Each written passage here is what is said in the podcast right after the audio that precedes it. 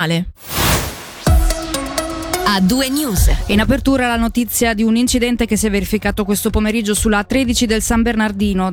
Tre, eh, sono tre i veicoli coinvolti, un camion, un'auto e un furgone e sarebbero tre i feriti, due dei quali in gravi condizioni ma non in pericolo di vita. La polizia cantonale grigionese ha chiuso la circolazione del tratto interessato per consentire le operazioni di soccorso e i rilievi di rito.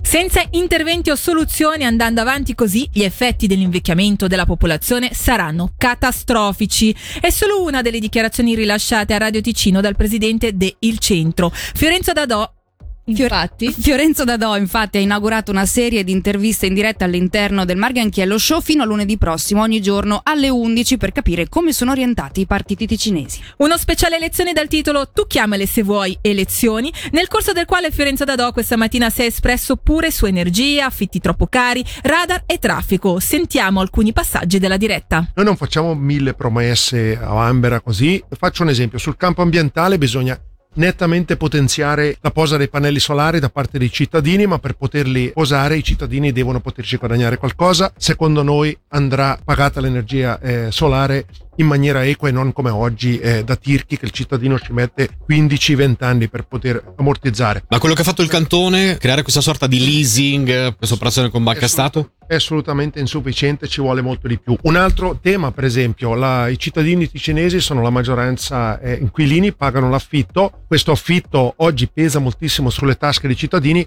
ecco noi chiediamo con un'iniziativa eh, di poterlo dedurre dalle imposte in maniera che vengano un po' sgravati dedurre l'affitto dalle imposte. Sì, il cittadino paga le imposte tramite il proprio stipendio, paga l'affitto e questo affitto chi lo incassa deve pagare ancora una volta le imposte. Quindi, eh, secondo noi, è una doppia imposizione che assolutamente non va bene. Come si sta ripercuotendo, si eh, ripercuoterà concretamente e nei fatti il problema, eh, quello dell'invecchiamento della popolazione, della demografia sul Ticino? L'invecchiamento della popolazione per il Ticino sarà, se si continua così, veramente preoccupante, sarà addirittura catastrofico. Avremo un momento in cui i giovani eh, dovranno lavorare non 60 anni, ma fino a 70 anni perché dovranno andare a pagare eh, le assicurazioni sociali per chi sarà nelle case per anziani o, chi, o, per chi sarà anziano. La politica cosa può fare? La politica deve cominciare a pensare ai giovani, deve pensare ai giovani seriamente, bisogna investire sui giovani. Si tratta soprattutto di permettergli di poter formare una famiglia, di trovare il lavoro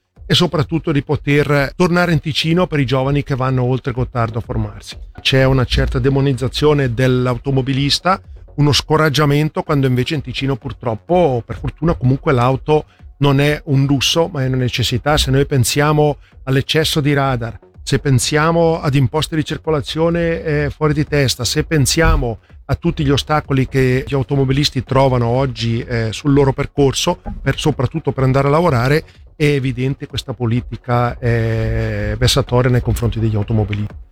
E domani, sempre durante il Marghenchiello Show, sarà invece ospite Sabrina Aldi per la Lega dei Ticinesi e poi nei prossimi giorni toccherà anche a tutti gli altri esponenti dei partiti di governo. Voltiamo a pagina oh, e parliamo di un nuovo viaggio per fornire aiuto alle vittime del terremoto in Turchia. È il viaggio che sta per intraprendere Danilo Cao della Cao Danilo Trasporti SA che con la figlia partirà venerdì alla volta di Istanbul a bordo di un tir carico di materiale utile alla popolazione in difficoltà.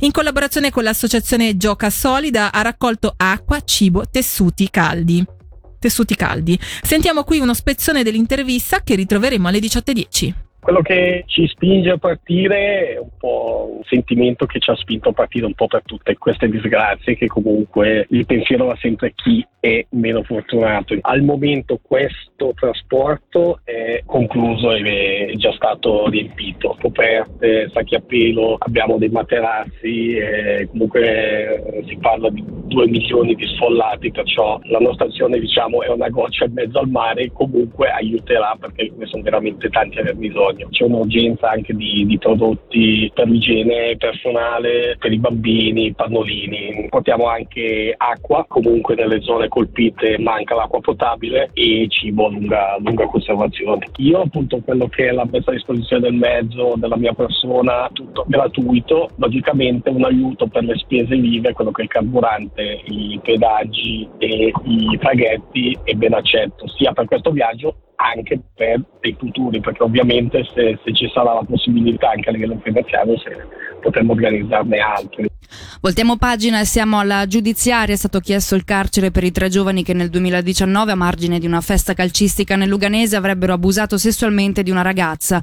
Per il primo imputato, il procuratore pubblico Zaccaria Akbas ha chiesto tre anni di carcere, di cui uno e mezzo da scontare. Per il secondo, due anni e quattro mesi, di cui sei da espiare, mentre per il terzo, che avrebbe solamente fatto da palo, è stata chiesta una pena pari a un anno e otto mesi interamente sospesi.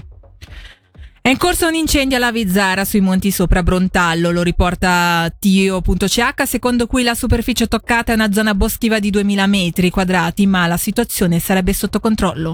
Restiamo nella zona perché oggi è stato compiuto un nuovo importante passo per il completamento della ciclopista della Valle Maggia. Il Consiglio di Stato ha licenziato infatti il messaggio concernente un credito da 2 milioni e 700 mila franchi per la realizzazione di un, chilometro, di un chilometro e mezzo di pista ciclabile che ripercorre il tracciato della linea ferroviaria della della Valmaggina. Con questa realizzazione si completerà il percorso da 40 km tra Cavernio e Losone, dunque sentiamo Fabiano Martini, capo area operative della divisione delle costruzioni percorso ciclabile della Valle Maggia che stende praticamente da Locarno, Losone, passando poi per Tegna, Pontebrolla e arriva fino, fino, a Cavernio. Il percorso è completo ad eccezione di un'ultima tratta che è quella tra Someo e Rivio. Quali sono i lavori da fare? Si tratta, devo dire, di una tratta di un po' meno di, di due chilometri, creare una nuova ciclopista lungo il sedime che a suo tempo era occupato dalla, dalla linea ferroviaria della, della Valmaggina. Diciamo dal punto di vista tecnico questo progetto permetterà di avere prima di tutto un percorso ciclabile pianeggiante e completamente asfaltato. Secondariamente il transito dei ciclisti, ma anche dei pedoni, eh, sarà completamente separato dalla strada cantonale. Come detto, si cercherà di sfruttare il più possibile il sedime della vecchia ferrovia e questo permette di, di migliorare la sicurezza per tutti gli utenti che, come detto, sono separati dalla strada cantonale. In parallelo si riutilizzano e si cerca di rivalorizzare tutti i vecchi muri in sasso e i vecchi manufatti della vecchia ferrovia.